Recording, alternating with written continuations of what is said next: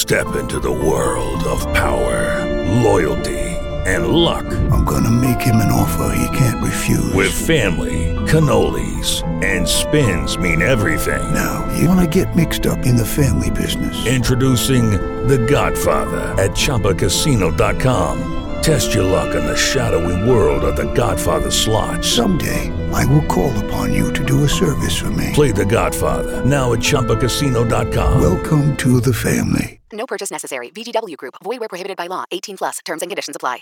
Step into the world of power, loyalty, and luck. I'm gonna make him an offer he can't refuse. With family, cannolis, and spins mean everything. Now, you wanna get mixed up in the family business. Introducing The Godfather at ChumbaCasino.com. Test your luck in the shadowy world of The Godfather slot. Someday, I will call upon you to do a service for me. Play The Godfather now at ChumbaCasino.com. Welcome to the family. No purchase necessary. VGW Group. Void where prohibited by law. 18 plus. Terms and conditions apply. Step into the world of power, loyalty, and luck. I'm gonna make him an offer he can't refuse. With family, cannolis, and spins mean everything. Now, you wanna get mixed up in the family business. Introducing The Godfather at ChumbaCasino.com. Test your luck in the shadowy world of The Godfather slot. Someday, I will call upon you to do a service for me. Play The Godfather now at ChumbaCasino.com. Welcome to the family. No purchase necessary. VGW Group. Void where prohibited by law. 18 plus. Terms and conditions apply. As for my question, to kind of piggyback on what uh, Lucas has been kind of echoing on his Twitter and Twitch, that Camavinga should now start over Tchouameni. I agree with that, but now this raises the question: Is Kama a six or an eight? And now, similarly, if you put him and Tchouameni, who takes what? Because Camavinga has been pretty good at the six also now, but I still think his ceiling is at an eight. What do you think? So, do you want to go first? Yeah, I got a clear answer on this. Um, the reason he looked viable like a six is because we were playing this stupid team that doesn't know how to defend. I, I, actually will. I think he's an eight. I think he's an eight in ninety percent of games. I think I saw Lucas's tweet. I thought that was a bit of an overreaction to the fact that we played this team that brings James Milner off the bench, that presses weird or even when they're tired. I think Kama looked amazing against this team in this context. I am not as confident in him as in him as a six. I think Tchouameni is a phenomenal six. I think what Camavinga made the case for is more minutes as an eight, though. Hmm. It's it's a great question, Varun. I it's so to me, first of all, they, there's no absolutely no reason why they can't coexist, and we've seen them together. And I think it's even early on the season when they had barely played with each other, apart from some small minutes in the French national team. Not even really because Camavinga wasn't part of it. Um, they they can coexist easily. I and I put first of all you can put them in double pivot, but if you have to play them together, Tchouameni would be the six to me. But one cool wrinkle is that they can be interchangeable in the game. Like we saw glimpses of Camavinga and Fede being interchangeable today. And I think Camavinga and Tchouameni would have that understanding as well. The other thing is one thing that I like him better in the eight is is he can carry the ball more from that position. Um, like we didn't see too many ball carrying runs because he was stationed a little bit deeper today, but I I, I still see him as an eight because I think he can do more damage offensively from that position while still holding his defensive um ability. But also, again, I think Tchouameni and Camavinga can be interchangeable in that situation. I don't see it that black and white where it's like Camavinga's now a six, now Tchouameni's screwed. Like I, I, I, I think they both they both have a really important place in the team. Is how I see it. Agreed. Agreed. Thanks, Varun. Always nice having you on, my friend. Stay Yep. safe in Cheers, guys. California. All right, man. Nader, how are you? Oh, you're on mute. Can you unmute? Hi guys, Hi, welcome. How you doing? that's it. Good, thanks. Hey, I have a, a quick question and actually a comment as well regarding the uh, statistics and the XG and all shots on the goal and stuff like that. Um, it might be a little convoluted, so I don't know if we want to go there or not. But l- let me just do my question first. This is a real simple one. Do you guys think that we should have actually gone for the six after the five, and you know just put them to bed? uh, it felt like that those guys were ready to go at that point. They just had given up. It was all gone. and there were more uh, likelihood of us scoring the sixth than their scoring the third. Unfortunately, I think we started just doing like a training exercises, and we were just kind of giving the ball away, and there was still a lot of time left, and we just gave the ball away all the time. And I was worried and very thankful that they didn't pull one back, and instead of being up by three, we you know we would have been down up by two. And it would have you know i by the way i agree with you that it's not a done deal.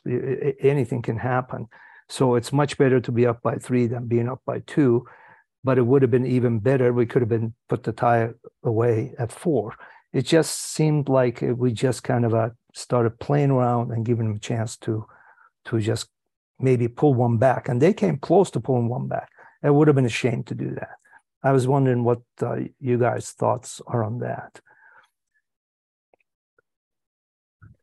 Yeah. Yeah, I. I, agree. I mean, I just I just did think that at five two, I'm like, where's the sixth? And I saw the game petered out, and I was like, all right, well, you could have six. The difference, I will only say, the difference between me and Kiyan is, I still don't think there's a shot next week. I think like they're the type of team that could go up 2 0 and then they'll be exhausted. We can still get at them. And so I'm not concerned we didn't get a six. But I did think we could have got a six. They they we were they were there for the taking for sure. What can can they just bring back away goals just for this one game? Yeah, yeah, yeah. yeah. That would be nice. That would that would really cement it for me. Like, okay, yeah. now I feel like pretty. I mean, I look. Don't get me wrong, Sid. I'm not saying it's it's not happening. I'm I'm saying it's like just 95 percent. But I'm still that five percent. We've seen crazy things happen. That's all I'm saying.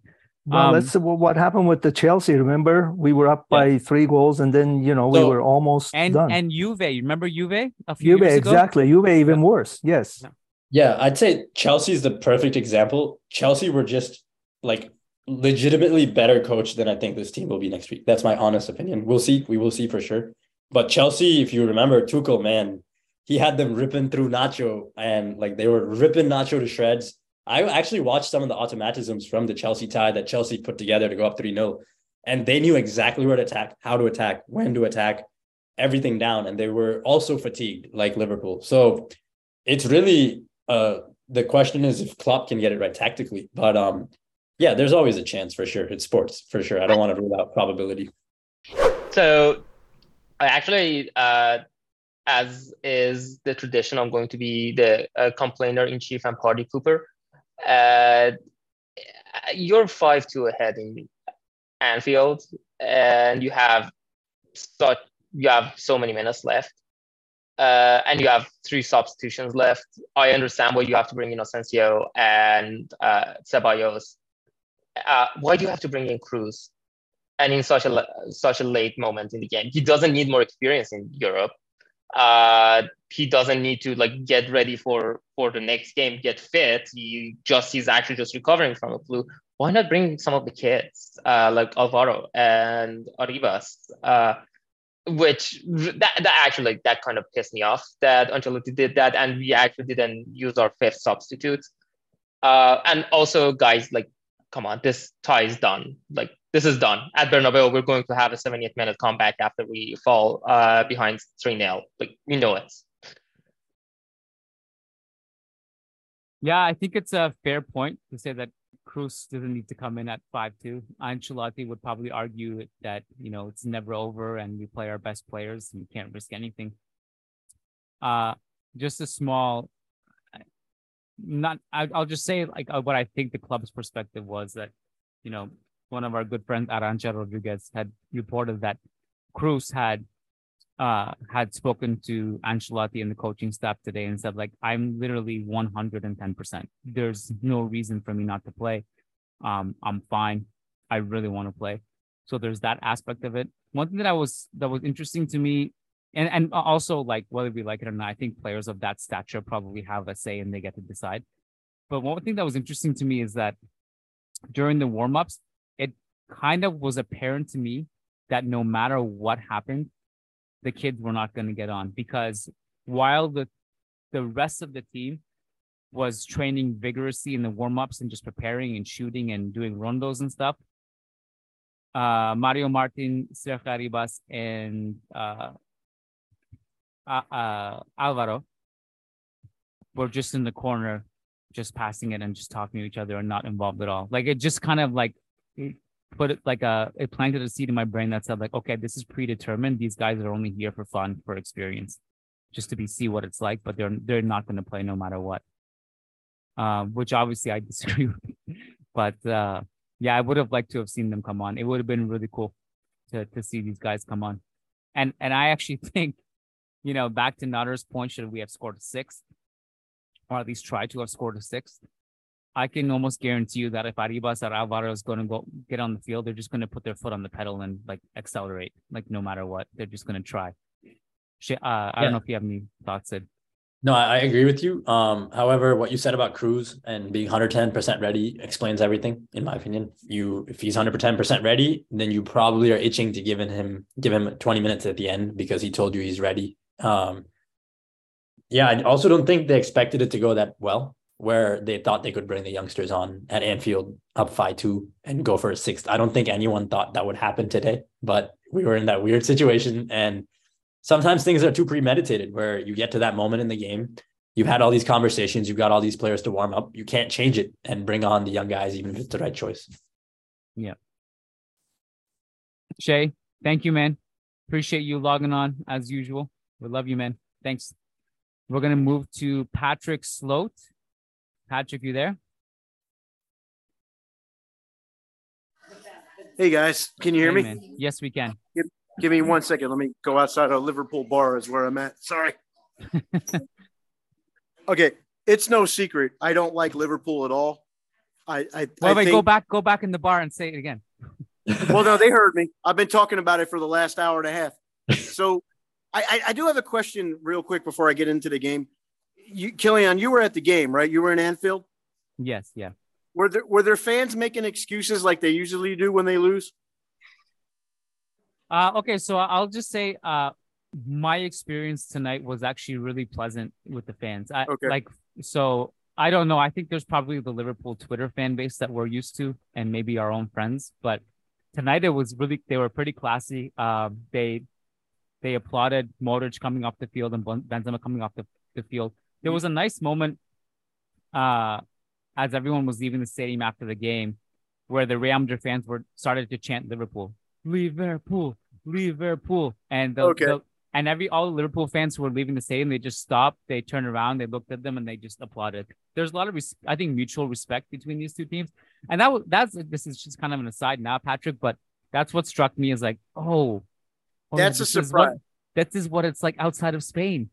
Like- because my experience with Liverpool fans is when Liverpool loses, they never lose. It's somebody else's fault.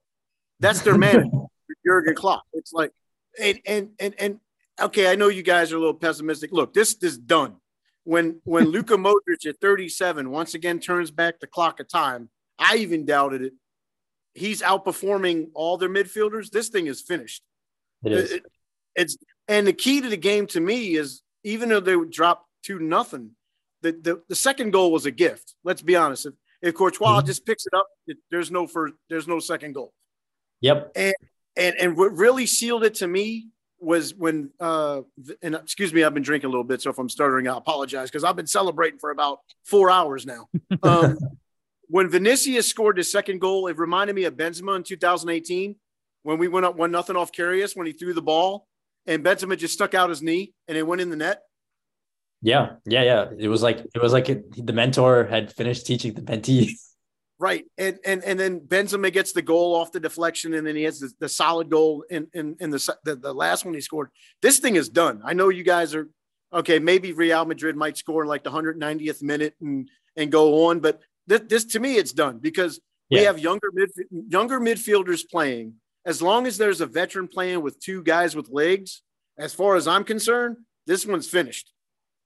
And every, I agree. every every season there is a game that Madrid plays out of nowhere they get a victory. You don't expect it, it's something, and then it triggers something. I'm not saying we're going to catch Barca in, in La Liga, but I'm also, but guess what?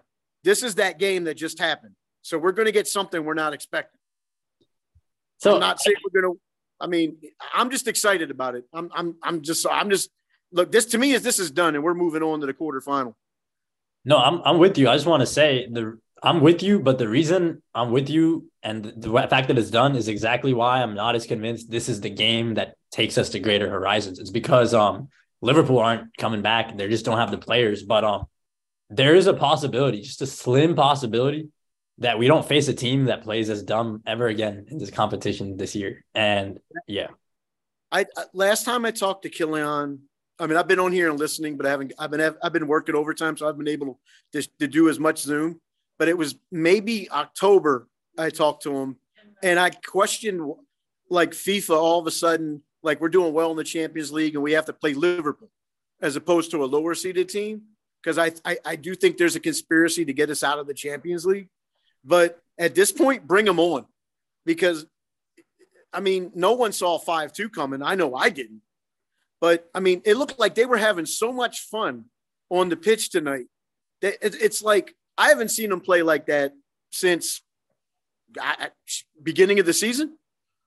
I mean, they were having fun. It was getting to the point where they were embarrassing with the with the control of the ball in the midfield. They were embarrassing Liverpool on their home pitch. Yeah, it was fun. It was really fun. I mean, it was um one of those and and I I know said you're gonna downplay Liverpool and stuff, say they weren't good, but sometimes games like this is what you need to click in yeah. mentally for the rest of the season when the when the stronger opponents come, you have some confidence now to, to go at them with a different kind of swag and um uh, just some mental fortitude. Uh, I, I, just got I just got one last point, and then. I'll get off because there are other people want to get on. Nacho should not be on the bench the rest of the season. Oof, that's a tough one to say because I mean, the guy look, the guy can play center back, left back, right back. He might not be the best at those positions, but if somebody gets past him, the guy's going down. And Salah went down a couple of times in the second half and didn't. That was it. Yeah. You didn't hear you didn't see him the rest of the game. Yeah. Yeah, Patrick, and, we, we we had a big uh, nacho segment earlier. You should definitely go back and listen to. We we, we were. Oh, all... I, I, saw it. I saw okay. it. I just wanted to give the man his props. Yeah, for sure. Yeah, he deserves it. I mean, and look at if it's down to Alaba being not hundred percent fit or Nacho, it's Nacho ten times out of ten for me. No question. hundred percent. hundred percent. Yeah. All right, guys. All right. Madrid. Thanks, Take care Patrick. of yourself. Madrid. I'll see you in the quarterfinals. All right, bro. Uh, um, the uh, uh, the league remontada discussion. Uh, again, this is kind of this is where I'll bring some math into it. Barca are conceding a lot of good, good, clear cut chances against their opponent. It's crazy that they, I mean, they, they their defense is, has been amazing. Don't get me wrong, unless they play a big team like Manchester United or Bayern Munich or Inter Milan or Real Madrid. Um, but they, they're also, we're looking at the math. They've conceded over double the expected goals that they've actually conceded. They've conceded way more chances than that. Opponents are just not taking their chances against them. That's one. Um, if we're to come back in the league, I'm going to say you guys are ruling out Liverpool coming back against Real Madrid. I'm going to say something that uh, is maybe more daring. I don't know. I'm ruling out, out us winning the league. If I am too. Okay. If we come back and win the league, I'll still celebrate it like a madman, and I don't care who, who says Kiyan Kiyan was wrong. Uh, I'm I'll be the first to say Kiyan was wrong. But I will say this: if it were to have, if we were to have any hope of doing the impossible and doing something no other team in no other Madrid side in their history has ever come back from this deficit at this stage of the season. It's Barca slip, then you go into the Clasico with five points instead of eight. Then you beat Barca. Now it's two points. Now we have something to work with here. But until that point, I'm I'm not ready to have that discussion. Yeah, I mean, I'll, i think what's really notable here is that um, I think we can beat Barcelona head to head. I think we can beat them in the Copa semis. I think we can win enough games to stick around in the league race. The problem is in a lot of these games where Barcelona are conceding more expected goals, but not goals. Spain has been stripped of all its forward talent. There's no like like a lot yeah, of the no one can punish this team. That's the thing. You're right. No one can punish them. Not in La Liga. But then you go to Europe and like it becomes obvious that their coach is kind of a maniac with how high he holds the line. And Lautaro, a mediocre Inter team, exposes it really easily. Um, so yeah, I'm with you. I don't think we win, but um, it's because I, I think they're gonna hit 100 points because the strikers won't punish them. I Put think they'll get the. Super League. We'll see how many how many titles they win. I think that's I saw a really funny tweet today saying um I don't want a super league because I don't want to see Real Madrid remontadas every week. And I thought that was kind of funny. I do think Real would play harder every week in a super league. And I do think tactically it's a better fit for a team like us than someone like Barcelona who's used to like flat track bullying another team 5-0 and that's how they make their bread and butter. I think um I actually think we would be a disproportionately good super league team, even if we don't change tactics. Yeah, it's a discussion for another day. Um, all right, we're gonna bring Praxina. Praxina, are you there? Hey guys, yeah, I'm here. Welcome. How are you? Okay, good. Thanks for taking my question. Of course. I'm not sure my camera is not working. Try to make it work, but uh, either way, um, really happy for the win. I have just three questions for you guys. I just feel like um, for Rudiger, I just feel um, scammed in a sense that I felt like he was more aggressive, you know, on the ball against players, like going after players. And I feel like since the start of the season, I haven't seen that aggression from him. I feel like he's so passive, you know, and I feel we could use that aggression. Like even today, once Salah passed um, Alaba a few times, I just feel like Rudiger could have been a bit more aggressive. That would be one thing. I don't know if you guys already covered it. And second thing, I was wondering if you guys all agree that uh, Vinny should get the number seven shirt in, in the future in the coming um in the coming season. And uh, that was one more question if you guys want to answer it. Yeah, go for it. Yeah. Um, yeah. Uh, what is this? Um, actually, actually, go go with the two questions first, and then we'll see if we have time. Uh, okay, For so the first one was about Rudiger. Sid, your thoughts? Uh, Militao plays the role of, that Rudiger did on Chelsea, being the aggressive bully. So Rudiger has to take a little bit of a step back, is what I'm seeing. Because he they played well today, all things considered, and um, Rudiger still didn't play as aggressively as Militao, and that's where um, I think Militao is the sweeper, or sorry, there's the sweeper stopper at center back. Um, the stopper is the one who goes aggressively and tackles. I think that's Militao, and I think Rudiger is changing to more of a sweeper who plays the last line a little bit. Now, um, that's my take. That's my honest take because Carlo is not like a crazy defensive coach who's going to get us pressing. Tuchel was better for sure for Rudiger, but even within that, what I feel is a clear instruction to tell him, hey, like let Militao be the one who hounds the attackers, and if they get past him, you be the one to shut him out. Yeah, that's that's why I also think, to be quite honest with you, Rudiger just hasn't been as good as the Chelsea Rudiger. Like the one, the Rudiger we haven't signed, I don't think we've truly seen yet. Um, so that could be perhaps a combination of what Sid mentioned, combination of a different coach, different tactics coming out of a back three, a new lead, um, and just maybe you need some patience with him.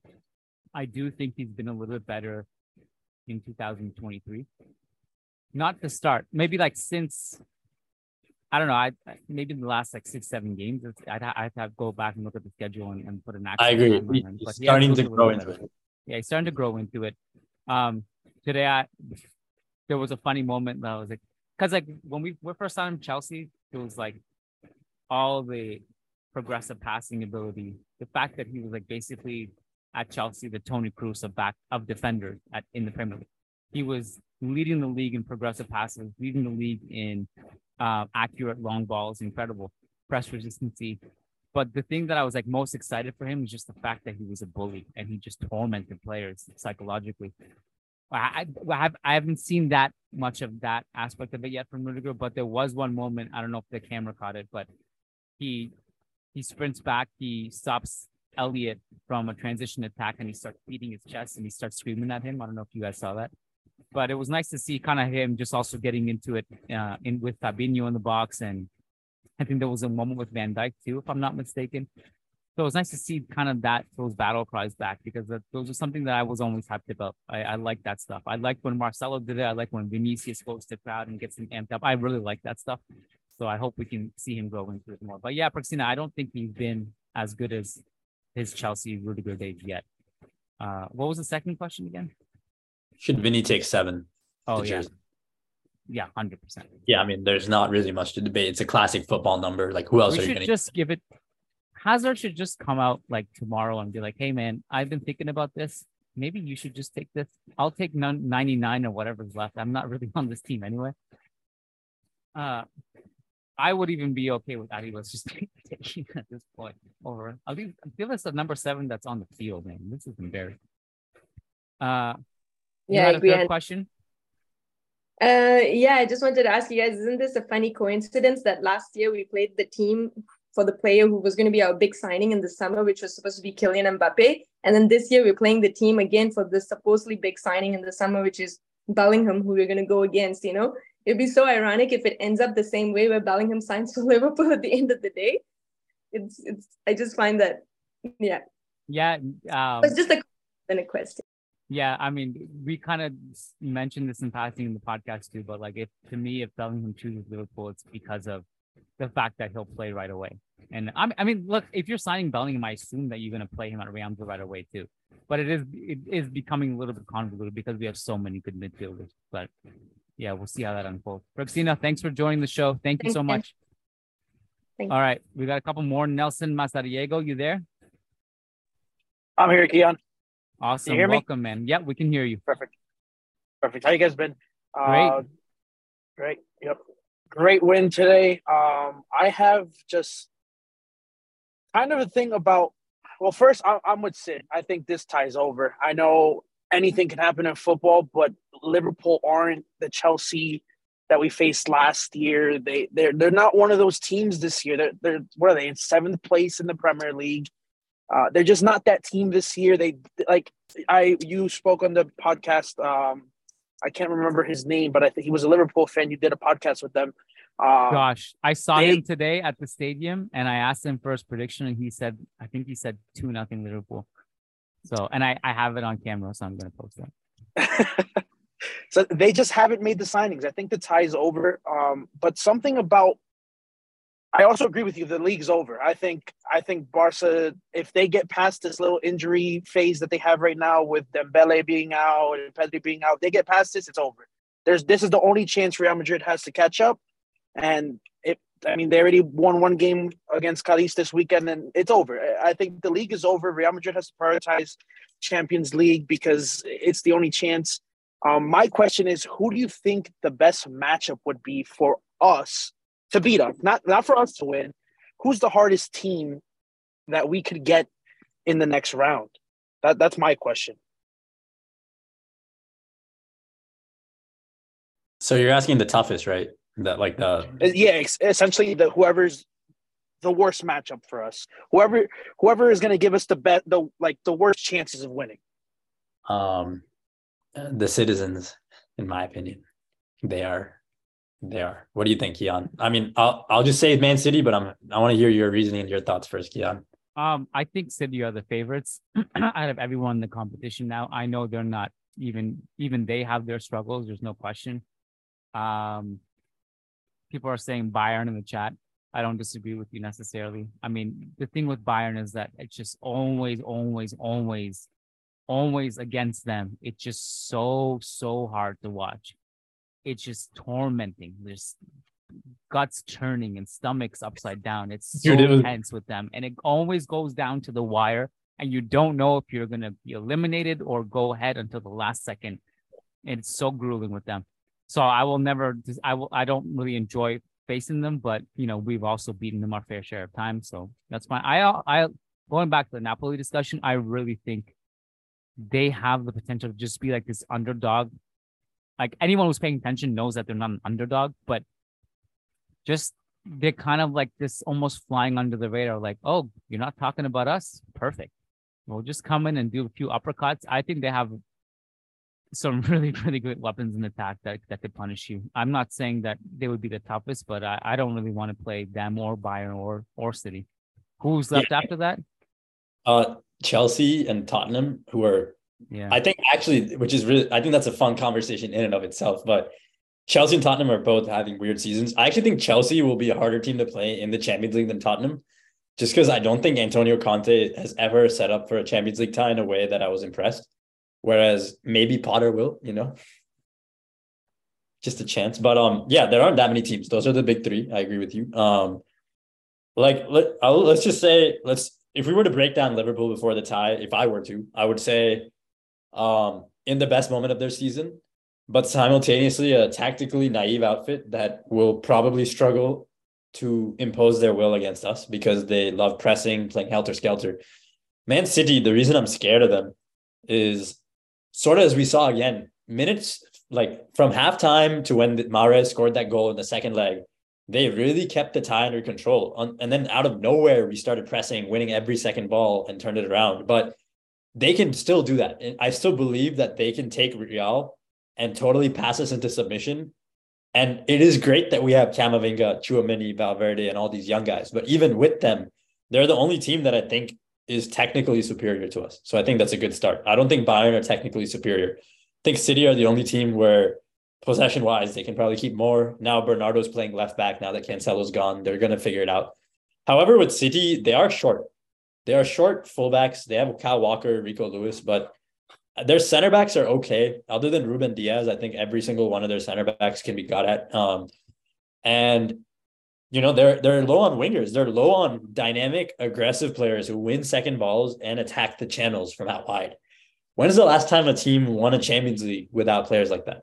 When like City last season themselves, you could argue were a little short on that profile, and it came totally crashing down on them in the end. They didn't have an outlet, nothing. I think this season they're more of a parody and they have just less profiles to attack games in situations where they're uncomfortable. I think it's less likely that they actually dominate possession for a 30 minute spell against Real Madrid the way they did last year. I think they're just shorter. They're more fatigued. Uh, they have Haaland, no doubt, but they're literally more fatigued. Pep himself has said it multiple times. That's the thing. There are people online arguing that City are just as good as previous seasons. No, like everyone internally at Man City will tell you this isn't the team they had last year. So, from that standpoint, Bayern under Nagelsmann, I think they're more physically sharp. I think they will sort of attack us but they're just sharper than Liverpool and City. They haven't had years of grueling title races to go over. They're kind of rejuvenating their team. They have Joao Cancelo now. So Bayern, I think tactically and physically have the advantage. City tactically have the advantage. Napoli are the dark horse where um they have the Benz and Mini of this season. Would you say Kiyan, Kvicha, and Osimhen as far as being the breakout stud two forwards who can carry a team on their own? Yeah, um, my only question mark with them is that you know what is does their lack of experience in some way at this stage, you know, once you get to the quarterfinals, semifinals, like how will they perform at that level? But that that's the only question. and that the only reason I say that is because we just don't know, you know. So we got to see it. But they're amazing. Um, the weird thing about Bayern is that they're so dominant in that league, but still somehow tied in first place with two other teams. Like they have 61 goals, only 21 against, by far the best offense, by far the best defense. Yet they're just drawing so many games. There're just yeah. so many games where they just drop two points. They've mm-hmm. dropped. They've done that seven times. They've they've dropped two points. Um, they're obviously vulnerable. Yeah. Let's not get ahead of ourselves. I, I guess I'm the only one left on this chat, uh, uh, along with Nader and maybe Shay, who think that this tie is not over yet. So I don't want to get too ahead of myself. I, mean, uh, I, don't think any team will tactically test us as much as last season out of the remaining teams. I don't even think Bayern can test. I think no, Bayern, last year by default will be way harder than this year if we if we are able to to pull it off. Yep. Uh, thank you, Nelson. Thanks for joining. Thank you, uh, Kiyan. All right, we're gonna one more question. We got Ola Wapamimo, Ola Oladunjoy. Are you there? Yeah, I am. Awesome. Awesome. Welcome. Uh, welcome, everyone. Hope you are having a good day, good night, wherever you are. And yeah, Hala Madrid, I am very excited about the outcome of this game and what it means for, I think the most important thing is kind of the boost. I do feel like this, I got this vibe from everybody, all the players after the game, that they were quite excited and somewhat surprised as well that they were able to do this to this Liverpool team.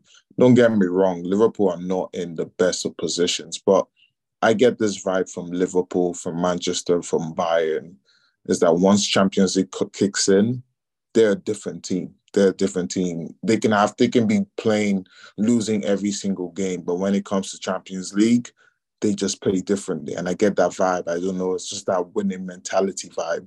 And that's why a lot of us have we have similar qualities to the Liverpool Bayern and the Manchester United. And if you actually look at it in a larger perspective, we also trade players individually between the, each team. Like a lot of Bayern members go to Madrid, a lot of Yeah. Madrid guys go to Liverpool, Liverpool go to Madrid, Liverpool, Madrid goes to Man U. You get the point.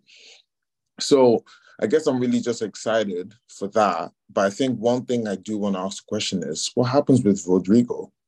Because if Rodrigo got tackled and then he went down, I probably wouldn't be too like um worried, but he literally just stopped playing. Like I saw him during the game raise up his hands to ask for the sub. So he kind of said that like, yeah, I can't do any more than what I'm doing. So like how do you guys think this is gonna impact Madrid, especially because let's be real, Benzema is not 100%.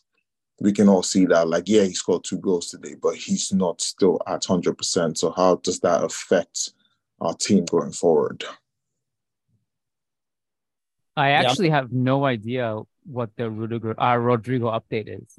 I'm looking into it as well. Um, So they say he had the overload on his um in one in the muscle. I don't know which muscle it was, but it was like an overload, and he's a doubt for the Atletico Madrid game. They didn't mention any other Mm. game, but they said the Atletico Madrid game. He's probably not going to play. Mm. left glute overload. Yeah, yeah.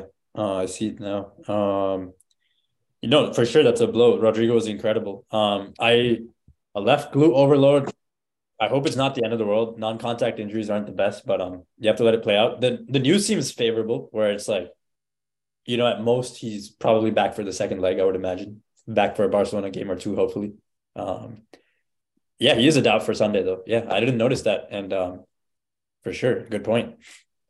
Yeah, I didn't really know what was happening at the time because I I didn't have any replays in the stadium to see like what happened. I didn't even know until you just mentioned it right now. To be honest, that um that that was the the manner in which he got injured and it wasn't like a tackle or something. But uh, it would be a huge blow. Now, if if he's like doubtful for the derby, that might be a good sign that that they worded it like that, and just in the sense that he may play the derby if he and he may not, and if he doesn't, it's probably not a long term thing. Yeah, you you need him for a couple of reasons. One is that um, he provides you with insurance and rest, and not having to overplay other players in the attack. He can play the Benzema role, play on the right wing, left wing. Um, but also, this is this is something I always say, and it's harsh, but it's how I genuinely feel.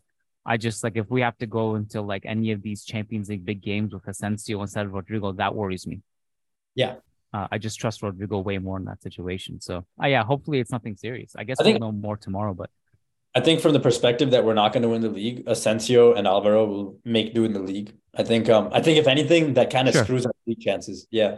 yeah, yeah, yeah. I, I Asensio in any other game, yeah, he's fine. But just in these big games, he's, I don't trust him to show up. I guess the only thing I was going to highlight for that Rodrigo missing is I've realized that we do really need to rest rest Vinny. Yeah, Like we are we are chancing it right now. And if something big happens to Vinny, that's our season done. I'm sorry. But if something big happens to Vinny, our season is done. So I think the only way I see Vinny getting time to actually just rest is Rodrigo being available to play on the left um, left side of the pitch. So that's the only concern I really had. Yeah, yeah. I, I'm not as concerned about resting Vinny in that I don't know, the young guy can just burn through the season one more and we'll figure it out later. But I agree. I like there's a limited number of like minutes where players are going to be absolutely 100% and you know, you risk burning that away by playing him again and again. You risk injury for sure. Um I think it's cool that we're talking about Rodrigo this way. Like the dude's incredible. He's just such a good football player that like we legitimately worry if he gets a little overload. But um, yeah, it's beautiful. The ball just sticks to his leg. That's something that it just surprises me. He has, I personally think he has one of the best like ball controls in our team. It just sticks to his leg in every single situation, and that is is heaven sent. Yeah, Yeah, I mean, I have a little, I have a conflicting opinion with uh compared to you, Sid, in terms of I would, I think Vinny does need to rest more. Um, I think it was a godsend that he had to miss that match versus, was it Elche or was it the one before that? After that, I don't Yeah. remember. Yeah, uh, I think that was great. So I was really mad in that Mallorca game because it was like everything was against them. The ref, the, you know, the Maffeo, the the uh, center back whose name I don't even remember anymore. That's how irrelevant he is. But it's uh but then I saw like even the yellow card because it was like he did one thing, he got a yellow, and then they were doing everything, they weren't getting yellow. But then I saw Mrs. next match. I'm like, hmm, I'll take it. I think I'll take it because this is literally the only way he'll rest. And we got to see Rodrigo play left wing, which is extremely rare. It's like a solar eclipse at this point because Vinicius doesn't rest, so you'll he'll never play left wing. I, I I would like to see him rest more. But yeah, let's hope that Rodrigo's diagnosis is much better tomorrow. Let's let's see what happens. Usually the next morning it changes. We'll see. Thank you right, so no, much. Thank you. All right, man. It was a pleasure. All right, guys. So uh what are we at? Like over two hours in now. I gotta catch I gotta catch a train in three hours, I think. I gotta start the process. Um not sleeping tonight. But I did want to just say said I just looking over my notes. There's a one or two things maybe just quickly I'll mention that I don't think we talked about. One is um Militao after the first goal that we conceded where he could have done better. I thought he was phenomenal. Yes. Thought he was really, really good. Um, just the reading of the game was masterful from him. From him, his long ball diagonal switches continued to be good. Um, the other one, uh, on the goal that Benzema scored, not the deflection one, the other one, where Mort, uh, Modric does the PSG run. it was really good. My voice is starting to go out now. Uh, It was a really good composure when he receives the ball from Benzema and he just looks up. He could have, I think a lot of strikers would have taken that first time, but he just completely bamboozled Alisson and then took it around him. And then at that position, I think a lot of players would have just shot it. There was three Liverpool players covering the net. He placed it top left corner to make sure. Uh, that's got to be. I feel No, like it's sure. almost an underrated goal. No, for sure. I'm watching that goal and I'm like, everyone's gonna say Liverpool suck. Everyone's gonna sit look at XG, but like, what the hell? This dude just knew to like rip past Alisson and place it with his weak foot into the corner. It's the weak foot that got me. It's like left foot over the defenders. Beautiful. Um, Yeah.